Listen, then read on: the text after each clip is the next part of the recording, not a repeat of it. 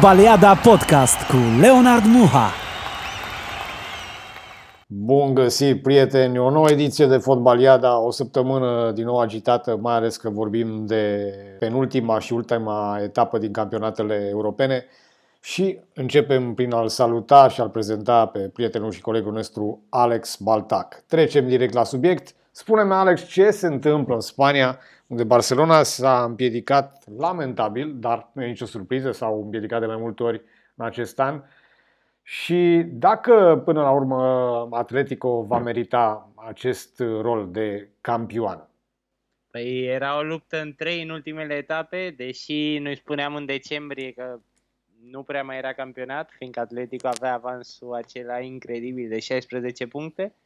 Totuși, Realul și Barça s-au apropiat, s-au apropiat până, până ce Barça în ultimele trei etape pur și simplu au făcut-o, au făcut-o de oaie. Au făcut două egaluri, dacă îi bătea pe Atletico acasă, eu cred că acest campionat avea altă culoare și de atunci nu și-au găsit identitatea. În ultima etapă au pierdut acasă cu Celta Vigo, care, nu surprinzător, este cea mai în formă echipă în ultimele 5 etape din Spania. Au câștigat toate meciurile. Păcat că s-au, s-au trezit cam târziu. Sunt la 5 puncte de Europa League, de Villarreal și oricum s-au trezit destul de, de vreme să nu vorbim de retrogradare, că în ianuarie îi vedeam candidat la retrogradare. Eu cred că e mai mult problema Barcelonei, nu victoria lui Celta Vigo, și cum nu are foarte, foarte multă treabă acolo să convingă că la anul are o șansă să antreneze. Între timp, Atletico de Madrid s-au salvat în ultimele 15 minute, în ultima etapă, de o manieră incredibilă. Erau conduși de Osasuna, minutul 75, cu 0 la 1 acasă și primul loc părea pierdut. Totuși s-au trezit fundașii Lodi și Luis Suarez, care cu un gol impresionant în prelungiri, îi lasă pe Atletico lider încă o etapă în plus și mai este doar una până se termină. Deci sâmbătă se decide campionatul. Apropo de lui Suarez, mi-a ridicat la file următoarea întrebare. Spunem, a făcut diferența, de exemplu, față de acum un an sau doi, apariția lui Luis Suarez? Este atât de important în momentul de față atlet, pentru Atletico de Madrid lui Suarez, mai ales în ideea în care Joao Felix încă nu a convins? Cred că lui Suarez a fost marea diferență care ia față de Atletico de Madrid în sezoanele trecute, adică pur și simplu fostul președinte al Barcelonei le-a făcut cadou Liga lui Atletico, fiindcă Atletico mereu problema lor era atacul și lui Suarez pur și simplu ne-a demonstrat că nu contează unde merge, nu contează ce vârstă are, e un campion care știe să dea goluri. A trecut suma de 20 de goluri în acest campionat cu toate accidentările care le-a avut și cu vârsta de 34 de ani care o are. Și nu știu, pentru un incre- incredibil. E marele artificiu împreună cu, cu Giorente, care, reamintim, în postură de mijlocaș, 12 goluri și 11 asisturi. Hai să facem atunci altfel, să ne gândim că acest titlu pe care Atletico meritat ar trebui să și-l ajudece în ultima etapă, E un cadou de la Real Madrid pe care l-a lăsat. Uh, nu, e, e, e cadou de la Real Madrid pentru, pentru că l-a lăsat pe Marco Llorente să, să meargă la Atletico, la asta mă refeream, și din partea Barcelonei bă, pentru că l-a lăsat pe Luis Suarez. Cadou în fine, Real a scos 49 de milioane, un jucător de 21 de ani care încă nu confirmase, în schimb Barça pur și simplu l-a dat cadou ca să nu plătească salariul mai era și prietenul lui Messi, păcat. Sunt curios dacă am face un calcul, ok, lui Suarez a marcat 20 de goluri la Atletico, dar dacă am face un calcul să zic că ar fi marcat la Barcelona, clar ar fi marcat măcar 14 și ar mai fi făcut încă 9 puncte minim. Am avea Barcelona clar comodă pentru locul întâi. Lui Simeone e și bine, a costat jucătorul 4 milioane, a dat 20 de goluri, ce mai vrei? Absolut, absolut. Um, sunt foarte curios de acest final de săptămână. Încă se joacă titlul în Franța, bineînțeles în uh, Spania, în Italia va fi bătaie mare pentru Champions League. Uh, spune dacă mai ai de adăugat de moment aici uh, ceva sau dai legătura către mine? Păi hai să vorbim de Zidane. Tu ce crezi că o să facă Zidane? Îl vezi pe la Juve? Pe unde îl vezi tu pe domnul Zizou? Păi uite aici e o mare problemă pentru că toată lumea în Italia vorbește despre Zidane la Juventus. dar eu aș mai adăuga altfel. Da, absolut, însă acum 2 ani. Când a fost prima despărțire de Real, probabil că existau foarte mari șanse dacă nu era Allegri. În primul rând, pentru că era o situație financiară foarte stabilă, nu erau toate problemele astea din ultimul uh, an și chestia asta nu cred că îl uh, face pe Zidane să fie foarte disponibil, să meargă într-un campionat în care echipa să presupunem, hai să presupunem că rămâne un, sau ajunge în Champions League, dar faptul că Juventus nu are un lider adevărat, nu are un mijloc și nu are nici fondurile necesare pentru a face o campanie de achiziții cam cum își dorește Zidane, cred că îl îndepărtează de moment destul de mult de Juventus, deși toată lumea nu numai uh, suporterii lui Juventus, cred că multă lume l-ar dori să-l vadă în campionatul italian, mai ales acum cu apariția și a lui Mourinho. Sunt o serie de antrenori interesanți și împreună cu Conte cred că ar fi câteva dueluri absolut memorabile. Mai degrabă, dacă nu va lua un an de pauză, îl văd la națională. Și la națională atunci e posibil să, cum să spun, să devină liber uh, Didier Deschamps pentru Juventus. Chestia asta cumva pare un pic mai uh, plauzibilă în acest moment. Ce mai trebuie subliniat că dacă se face în momentul de față un sondaj de opinie în rândul juventinilor, clar 90% dintre ei ar vota pentru Zidane pentru că nu numai că este iubit și apreciat, are o reputație foarte bună și mai are exact ce a lipsit antrenorilor de la Juventus în ultimii ani, Champions League. Dar Iată că lucrurile se vor complica cu siguranță, mai ales după ultima etapă și cea mai uh, probabilă variantă este Inzaghi de la Lazio, care rămâne liber de contract uh, în câteva săptămâni. El nu a jucat la Juventus, fiind fratele mai puțin celebru, însă are calitatea de a fi făcut din Lazio o echipă absolut competitivă și ofensivă. Asta ar fi opinia mea. Tu ce părere ai? Eu cred că Juventus ar trebui să se gândească deja la un antrenor nou, fără să stea să-l aștepte pe Zidane, fiindcă Zidane până la urmă nu știm dacă o să zică ceva după ultima etapă de campionat sau o să aștepte în vară să vadă ce aduce Florentino Perez la Real, poate îl așteaptă pe Mbappé și nu zice nimic până în august. Zidane, chiar dacă mai are un an de contract cu Real, e adevărat că poate să plece când vrea el, fiindcă îi spune, îi spune, îi spune lui Florentino ceva și s-a terminat treaba. Sunt sigur că deja au vorbit de chestia asta.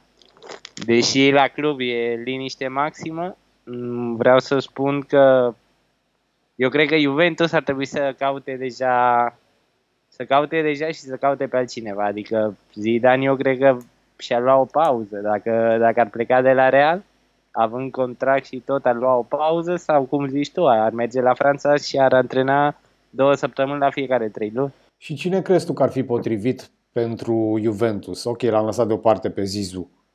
Un nume potrivit. Aș spune Jurgen Klopp, dar cre- cred, din câte aud în presă, că Juan Laporta deja s-a a luat-o înainte. Și nu cred că s-a gândit niciodată nimeni la Klopp, la Juventus. Bun, o să mai dezbatem povestea asta, mai ales că e vorba de un antrenor la Barcelona. Vedem ce se întâmplă și în ultima etapă. Cum spuneam, e foarte important uh, ca Juventus să prindă Champions League și despre acel subiect o să mai uh, discutăm. Dar revenim la Cupa Angliei, unde avem o câștigătoare surpriză. Spune-ne ce s-a întâmplat și cum a pierdut uh, Chelsea această nouă finală. Chelsea Bine, Chelsea, din păcate, ce am putea spune, au avut inițiativă, au făcut bine, au, au plantat bine meciul. De ce, să, de ce să mințim? Adică au avut de două ori mai multe atacuri ca Leicester. Pur și simplu a fost o zi de aia în care mingea n-a vrut să intre în poartă.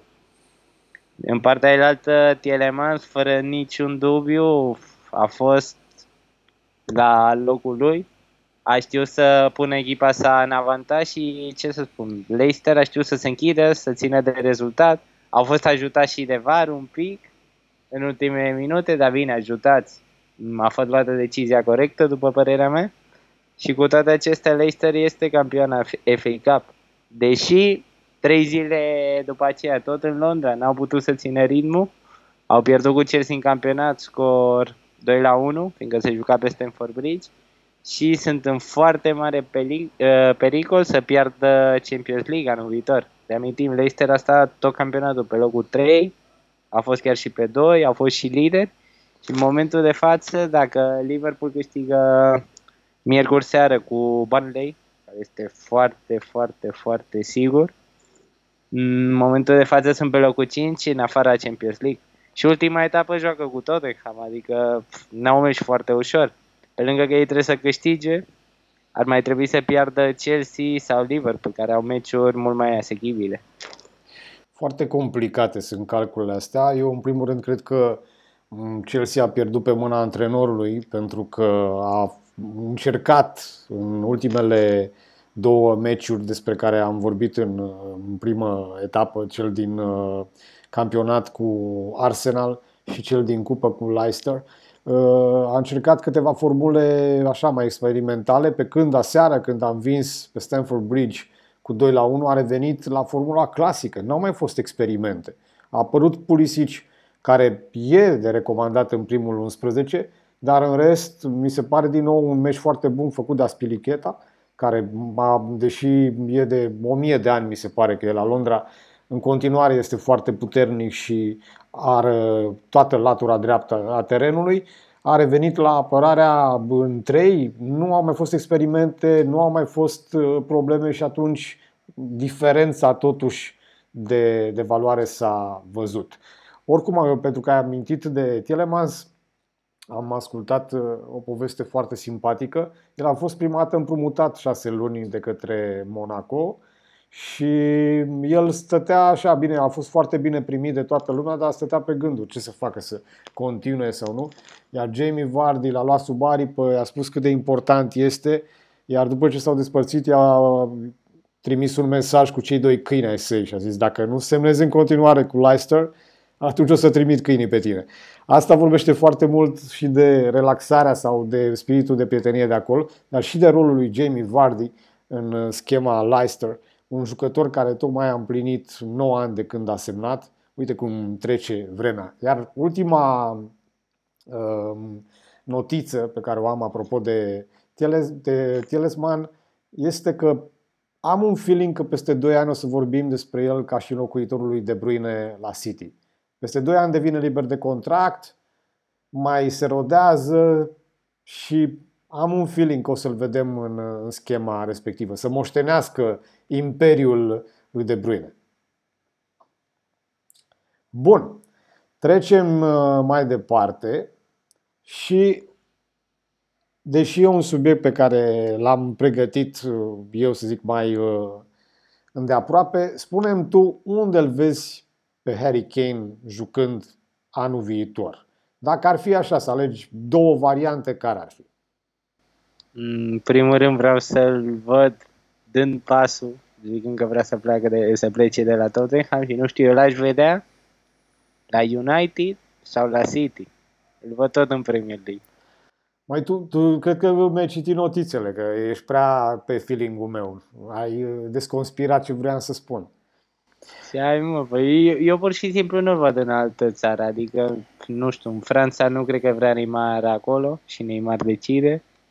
În Spania, nu știu, cred că Florentino e fericit cu Benzema, s-a gândit de câteva ori la Kane, dar pe vremuri, acum are deja 29-30 de ani, deja cred că Florentino în schema sa se gândește la tip de jucători. Bine, la Barça niciodată nu poți să știi, dar nu sunt bani, deci îl văd tot în Premier League. Bine, în primul rând, contextul în care a apărut știrea asta este ciudat, pentru că practic mai erau două etape de jucat. Între timp s-a jucat una, dar vine din două surse foarte serioase, Sky Sports și The Athletic, care au ambele reputația că nu publică zvonuri. Adică, în momentul de față, am ascultat și pe Fabrizio Romano și spune foarte clar că omul nu mai vrea să, să semneze o prelungire. El mai are încă 2 ani de contract, dar nu vrea să mai semneze nicio prelungire și vrea și să plece, însă și-ar dori foarte mult să o facă într-un mod agreabil. Acum, agreabil se poate cu Levi, cu președintele și ownerul de la uh, Tottenham, dar cu siguranță e vorba de foarte mulți bani. Subscriu la povestea că nu-l văd în afara Angliei, dar din alt motiv. Nu că nu ar fi competitiv, nu că nu ar putea să se descurce în Italia, în Spania sau în Franța mai ales. De ce nu în Germania, că tot se vorbește că ar putea să plece Lewandowski. Problema este că îl văd ca un jucător foarte conservator, adică are 8 ani la Tottenham, așa că nu îl văd că dintr-o dată să se adapteze și să învețe franceza sau spaniola. Apropo de Bale, care a învățat mai, mai puțină spaniolă decât am uitat eu, știi? Dar uh, nici în Londra nu prea are cum să rămână pentru că Levi nu vrea să întărească o rivală directă cum ar fi Chelsea. Deci clar, subscriu la ce ai spus tu, rămân City și United, iar teoria mea este în felul următor. Dacă vorbim, să zic, de 100 de milioane plus un jucător, iar uh, pe lista mea ar fi, de exemplu, din partea lui United, United mi se pare că ar fi mai favorizată pentru că are mai mulți jucători care pot fi cedați fără prea multe comentarii. Adică de la City, Mahrez nu, nu va pleca la Tottenham să ce. La fel, Bernardo Silva, greu să plece de acolo, știi? Poate ar fi Gabriel Jesus. Asta ar fi singura variantă pe care o văd la City, dar la United ar fi Martial, la care mă gândesc, care nu prinde permanent postul de titular. L-am mai băgat pe Amad Diallo pentru că e foarte tânăr, dar super talentat. Când a intrat, a intrat cu gol și are o valoare de piață foarte bună. Și îndrăznesc să cred, deși poate o să mă contrazic și la Greenwood, care e tânăr, dar nu știu, nu a confirmat încă într-un mod special. Eu nu l-aș atinge pe Greenwood și Marțial are piață foarte bună, adică l-am mai chemat cu Franța din când în când e o alternativă serioasă ca să, ca să nu dea prea mulți bani. Deși acolo ar fi Son la Tottenham, adică Levi ce face cu Marțial și cu Son pe aceeași poziție? Joacă pe Marțial în continuare atacant, cum a jucat și la United și nu pare că se găsește în cea mai bună poziție. În fine, vedem ce se întâmplă, se anunță un final uh, incandescent și nu o să fie prea mult timp de respiro că începe campionatul european și acolo cu siguranță anumite cote vor crește și mai tare, dar pentru că ai amintit, ai amintit mai devreme de Barcelona și noul antrenor, spunem pe cine vezi, că mie mi-e clar că nu are cum să mai continue Cuman, pe cine vezi ca nou antrenor la Barcelona? Varianta ideală și varianta posibilă până la urmă. Bine, variante ideale la dezastru care e Barcelona în momentul de față, cu președintele care a zis că are nevoie de o curățenie, un vestiar, primul președinte în atâția ani, fiindcă lumea de obicei dădea repede vina pe Valverde, pe Setien, acum pe Koeman, dar nu știu, poate te gândești acolo la Barcelona o fi o problemă și în vestiar, nu? Cu atitudinea jucătorilor și multe chestii.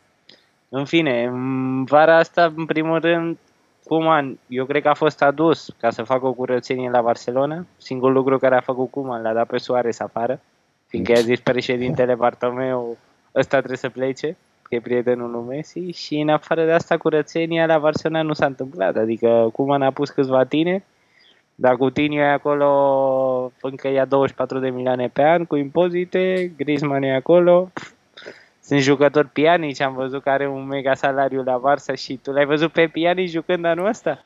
Da, nu l-am văzut, dar nu văd că ar fi vina lui că nu a jucat. Adică dacă tu tot continui cu Busquets și mult credit normal dai lui Pedri, adică confirmi aproape 100% că schimbul cu Artur s-a făcut doar din rațiuni contabilicești, nimic altceva. Mi se pare că Pjanic la, în contextul ăsta putea să joace mai mult. Adică nu, nu e relevant, dar atârnă greu. Aici sunt total de acord cu tine. Uite, antre- antrenorul dorit de la Porta. Lumea spune că ar fi Xavi, nu este Xavi, fiindcă Xavi, Xavi a mers în campania electorală de la Barcelona cu rivalul lui Laporta și chiar nu cred că încă or să facă în pace. Xavi a semnat încă 2 ani cu echipa sa din Qatar Adică cred, cred eu că în momentul de față la porta caută afară. Și nu știu, un bun, un bun arhitect de echipe, lui îi place Klopp, mie îmi place Klopp, să vedem dacă se înțeleg la bani, să vedem dacă Klopp până la urmă va ieși de la Liverpool. E o variantă și Francisco Javier Garcia, care este antrenorul de la Barcelona B, adică ar putea să meargă după varianta asta, cum a fost Pirlo cu Juventus, cum a fost Zidane acum 5 ani. Cu... E cea mai mică șansă. La Porta vrea un om care deja, dacă, cred că, nu știu, Xavi, cum e o legendă ca Zidane, poate, poate ar fi făcut o excepție, dar la Porta vrea un om acolo cu experiență. Cu experiență de antrenor în Champions League de prima mână. Nu, nu cred că ultimul an al lui Messi sau ultimii doi ani al lui Messi o să-i pună pe mâna antrenorului de la Barça B. Bun, vedem ce se întâmplă acolo. Eu oricum uh, sunt total de acord cu tine. Xavi era asul din mâneca celui, celuilalt candidat la alegeri, Font, dacă țin bine minte, așa se numea.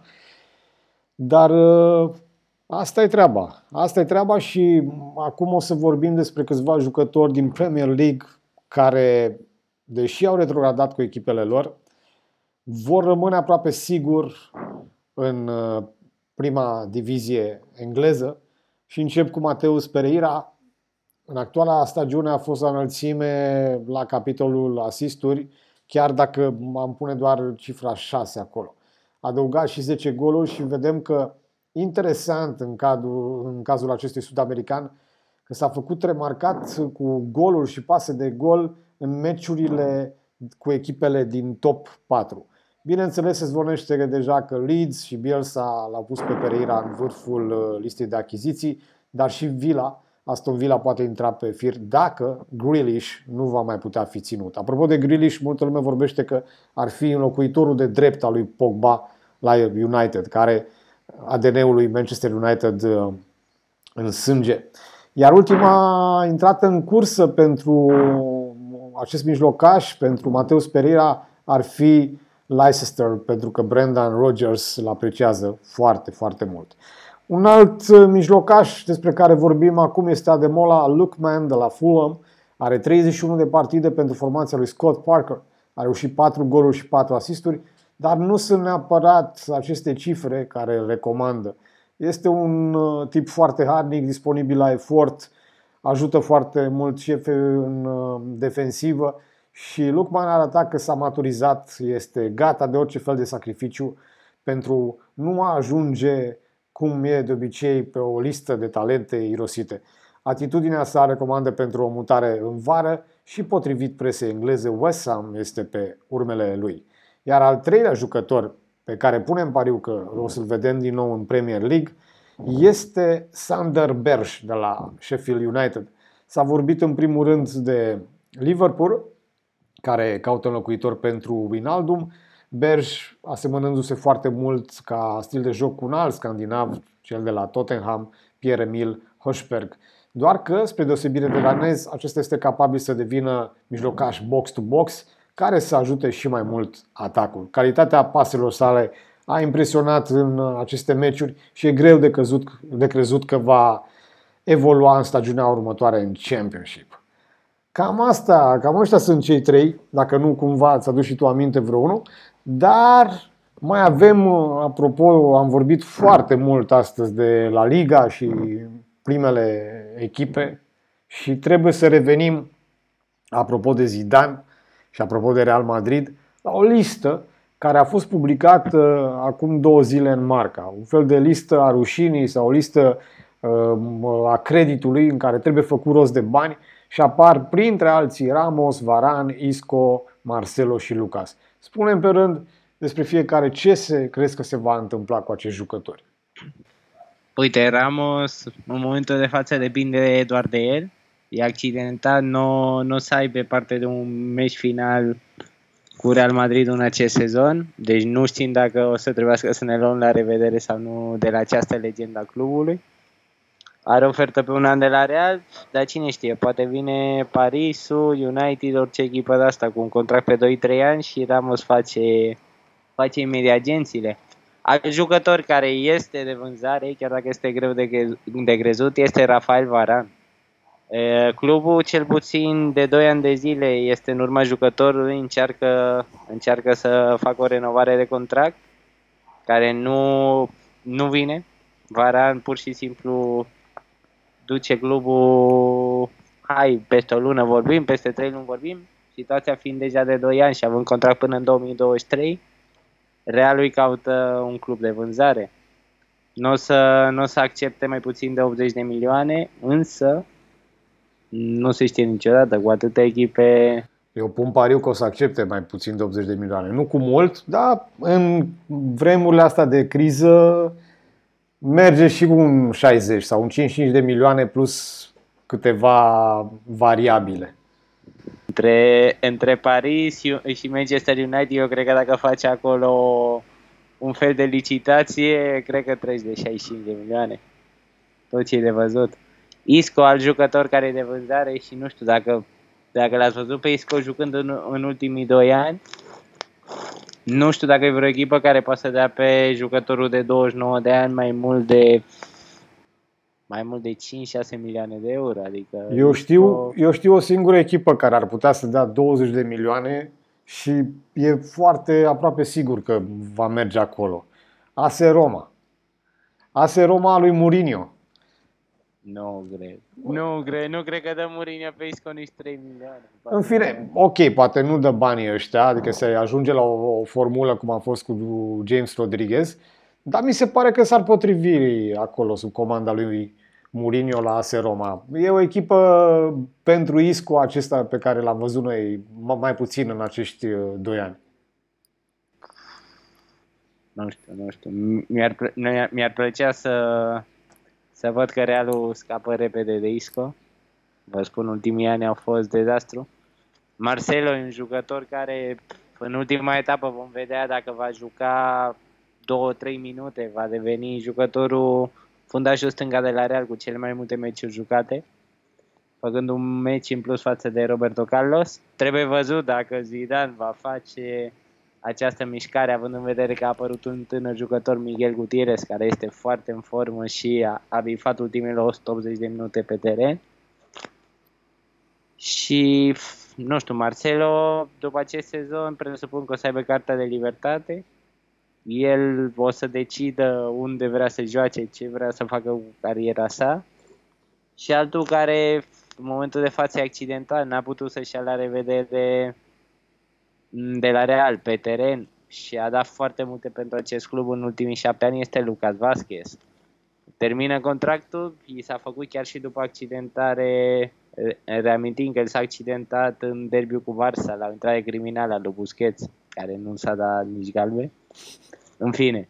Apropo, astea sunt chestii mărunte. Acum o lună, între timp, Lucas a primit și chiar și accidentat o ofertă de renovare de la Real, dar se pare că are, are destinul clar, are decizia luată și nu știu unde o să-l vedem la anul. Am auzit că ar fi Bayern München, dar încă nu, încă nu s-a făcut un anunț oficial. Dacă ar fi un jucător din cei de pe listă și din cei împrumutați, mai puțin Odergaard, pe care ai vrea să îi oprești totuși la noul Real Madrid, care ar fi acesta? Sau tu ești de acord să-i cedeze pe toți? Pe toți ăștia?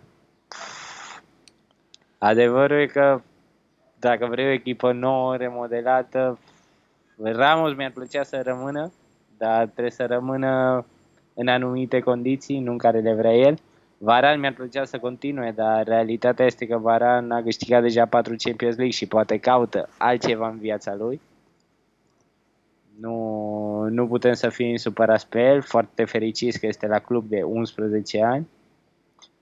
Și nu știu, cam atâta. La și Isco atât. și la Marcelo asta e, pa băiatul. Lucas Vasquez mi-ar fi plăcut să rămână pentru polivalență mereu e bune. La te, fundaș dreapta, extrema dreapta, toate cele, dar asta e. Dacă nu se poate, nu se poate. Apropo de surprize plăcute, uite că în sfârșit a ascultat Didier Deschamps și s-a făcut o surpriză plăcută. E convocat Benzema după cât? După 5 sau 6 ani, am senzația de lipsă de la națională. Cum ți se pare această mișcare? Păi, mișcarea mi se pare un pic întârziată, în rest foarte logic, adică Benzema a arătat un nivel trei clase peste Griezmann de ani de zile și nu știu, adică eu Giroud, bine, e, e bun, dar Eu sunt fan real, l-am văzut pe, Real, pe Benzema meci de meci și nu, nu înțelegeam cum Franța nu, nu, nu conta cu acest atacant. Păi doar Adică- chestiuni personale acolo, nu mai deja Chestii personale, dar uite, în această vară Deschamps a scos, cum îi spune, a scos, a scos, Ce a scos, mă? Ce a scos? A scos iepurașul din Joben, hai să zicem așa. Iepurașul Hai fiind să- Benzema. e păreașul Benzema. Exact. Trebuie nu să- E un, ti- nu e un tinerel, însă împreună cu Kylian, eu cred că Franța e favorită, nu? Mie mi se pare că asta e cel mai important lucru care îl va face Benzema în uh, momentul în care va intra pe teren. Va lua presiunea de pe Griezmann și de pe Mbappé. Pentru că în momentul în care jucai cu acești doi uh, atacanți, toți ochii sunt acolo. Nu știu de ce pentru Griezmann e foarte multă presiune, să zic că e numărul 3 din vârfurile de atac ale francezilor, dar are o vizibilitate foarte bună. Mbappé nu mai zicem, toată lumea îl cunoaște, tot în mapamondul îl cunoaște. E bine, Benzema are talentul ăsta de a lua doi fundași în spate, de a-i muta până la uh, linia de corner, de a trece de ei și să lase niște spații. Cred că de departe asta e principala calitate și principalul lucru câștigat de naționala lui Deschamps, faptul că va fi mai, puțin, mai puțină presiune pe niște jucători de altfel foarte, foarte talentați. Apropo de talent, îi dăm legătura acum colegului nostru Emanuel Ciocu și rubrica sa corespondent în rezervă. Mobilă și durere în fund. În piesa Scaunele, autorul, Eugen Ionesco, părintele teatrului absurdului, îi propune spectatorului un spectacol în care scena este dominată de scaune goale, pe care el le va umple cu imaginația lui. Cu excepția a doi bătrânei, care proiectează toată acțiunea, restul personajelor sunt invizibile. În fotbalul românesc, părintele fotbalului absurdului, Gigi Becali, patronul eternei vicecampioane care se antrenează în Berceni și joacă în Giurgiu, ne-a comunicat după pierderea încă unui campionat că echipa e doar a lui, că el taie și spânzură și restul sunt de fapt niște mobile cu care el face ce vrea. Așa se face că în meciul cu CS Craiova, jucătorii au intrat pe teren știind că pe hârtie îi antrenează Toni Petrea și au ieșit bătuți și cu un nou antrenor, Marius Șumudică. Nimic și nimeni nu contează în acest spectacol absurd în care Becali e regizorul și autorul, regele și bufonul, pentru care fotbalul e doar o sursă de venit de care, așa cum spune el, are familia lui nevoie. Nici antrenorii, nici jucătorii, nici suporterii. În fotbalul românesc, în care patronii sunt fie în drum spre pușcărie, fie vin dinspre ea, Becali e doar unul dintre ei. Dintre cei aflați în căutare de vizibilitate și onorabilitate, proprietar de mobile, pentru care nu contează nimic altceva. De aceea, cel mai potrivit termen pentru susținătorii echipelor nu e cel de microbist, ci de suporter, capabil să suporte finanțatorii propriei echipe. Spectatori ai unui teatru absurd, ridicol și trist.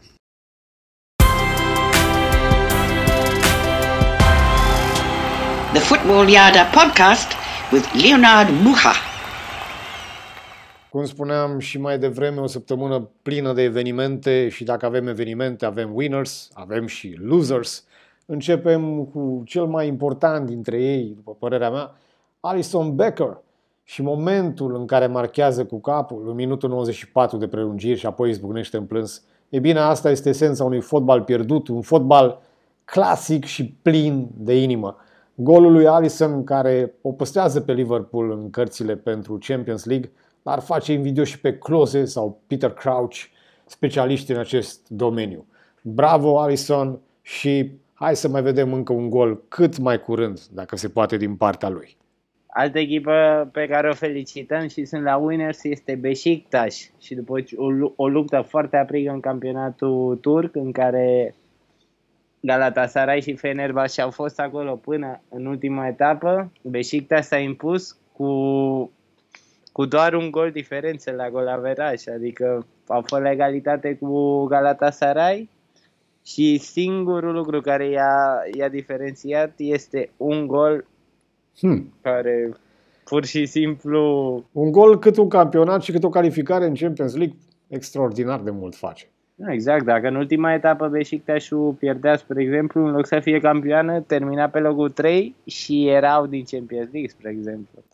Foarte important. Cum foarte important a fost și Leonardo Semplici, care a preluat Cagliari în 22 februarie, când Sarzi erau deja cu un picior în Liga a doua. I aveam mereu pe lista de losers. Ei bine, acest antrenor subevaluat, ce a antrenat doar echipe mici, a redat încrederea și mai ales l-a mutat pe Răzvan Marin din postul de închizător un pic mai sus, unde eram obișnuit să-l vedem de multe ori pe Nainggolan. Iar acesta l-a răsplătit cu evoluții foarte, foarte bune. Cagliari nu a pierdut de șapte meciuri și, mai mult de atât, în ultima etapă a împiedicat-o pe AC Milan în lupta directă pe care o are cu Juventus pentru un post de Champions League. Altă echipă care îi pune la winners este Dinamo București cu, ultima, cu ultimele sale evoluții, 5 victorii în campionat, salvează echipa de marea, marea problemă a retrogradării. Cred că momentan este treaba destul de bine, dar trebuie să punem, dar în cupă cu Astra se puteau face lucruri mai bine. Era frumos să fie și în finală, dar uite că nu au reușit să facă șase victorii consecutive. În schimb, apar uh, încă două echipe foarte Doi. iubite. Foarte iubite, foarte cunoscute în România și noi în categoria de winners sunt Universitatea Craiova și Rapid București. Două echipe clasice în prima ligă, greu de crezut pentru cineva care a stat în comă în ultimii 10 ani să audă de echipele astea două. Da, că tocmai au reintrat în prima ligă. Cred că ar fi un șoc mult prea mare. Bine, o să, o să le vedem la anul Liga 1. Mm, vedem dacă vor putea menține categoria și o mențiune pentru cei doi golgheteri ai Ligii a doua, Cătălin Cristei de la Rapid cu 14 goluri și Claudiu Bălan de la Craiova cu 11 goluri marcate. Pun pariu că o să pună cineva ochii pe ei, dar vedem, vedem, uh, cel puțin uh, Craiova anunță planul și transferul foarte mare, știm că Adrian Mititelu e mereu pus pe harță. Va fi foarte interesant oricum de văzut uh, aceste dueluri, pentru că eu nu m-am săturat să văd clinceni cu voluntari, nu că m-aș fi uitat. Dar nu îmi place nici să văd titlul că se întâlnește Clincen cu voluntari și Chindia cu Poli Iași, apropo, uite, iar o altă echipă care tocmai a retrogradat. Vorbim și de FC Nant, care are o poziție foarte interesantă. Au patru victorii consecutive, dar încă sunt pe loc de baraj, pentru că s-au trezit foarte, foarte târziu. Toate victoriile au venit cu echipe ce candidează și ele la retrogradare și ultimul meci este cu Montpellier, ce e salvată iar dacă Nans când câștigă uh, la baraj va merge echipa ce pierde dintre Strasburg și Lorient sau Brest, de ce nu, mai ales că ei vor juca cu PSG ce nu concepe să bată decât, decât să bată în ultima etapă. Bun, ăștia au fost winner și noștri. Ca de obicei, unde este victorie, avem și unii pe care au, unii care au încasat bătaia, The Losers. Cine sunt uh, primii loseri despre care vorbim acum? Primii losers, Everton, echipa lui Carlo Ancelotti. La începutul sezonului îi felicitam. Exact. Erau printre primele echipe din Premier.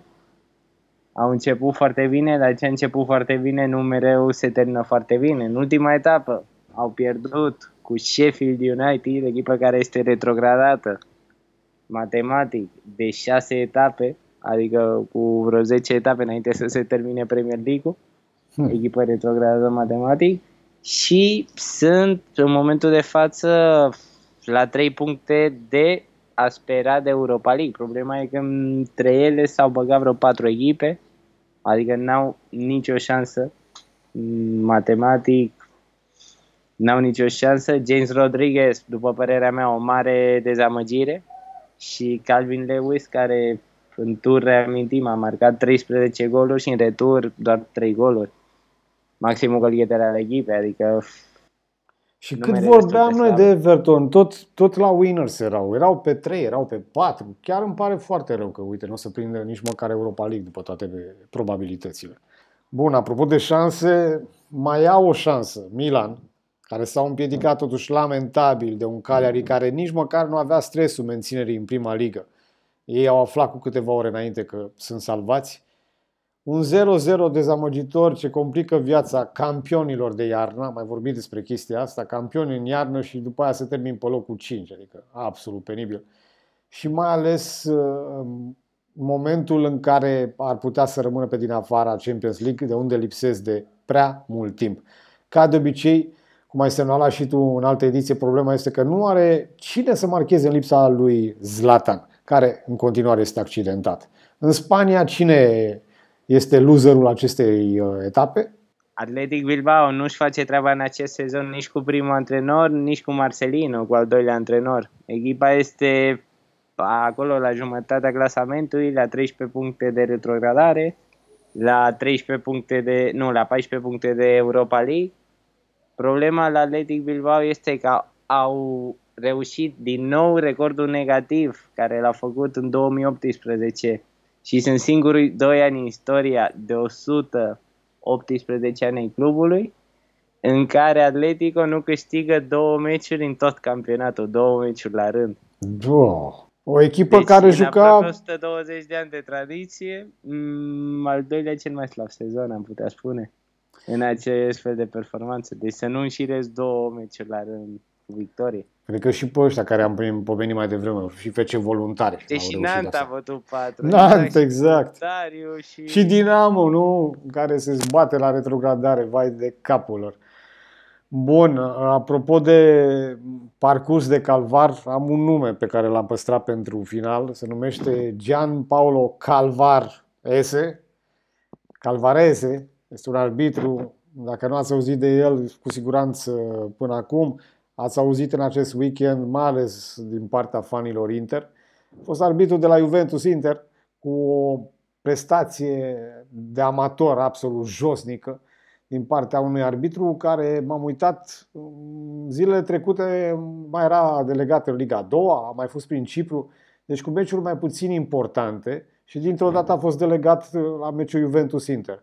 Ei bine, o singură decizie a fost corectă și a luat-o corect, fără ajutorul VAR și n-a scandalizat pe nimeni, când l-a eliminat pe Brozovic. În rest, eliminarea lui Betancourt și mai ales penaltiul din minutul 90 uh, pentru Juventus au fost absolut scandaloase. Trebuie să recunosc și eu chestia asta.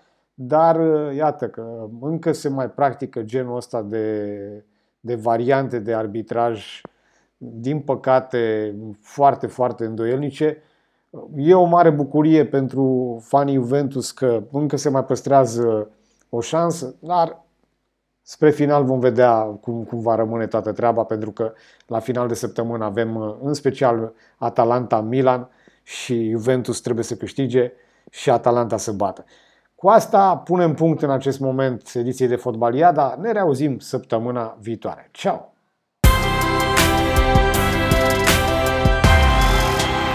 Ați ascultat Fotbaliada Podcast.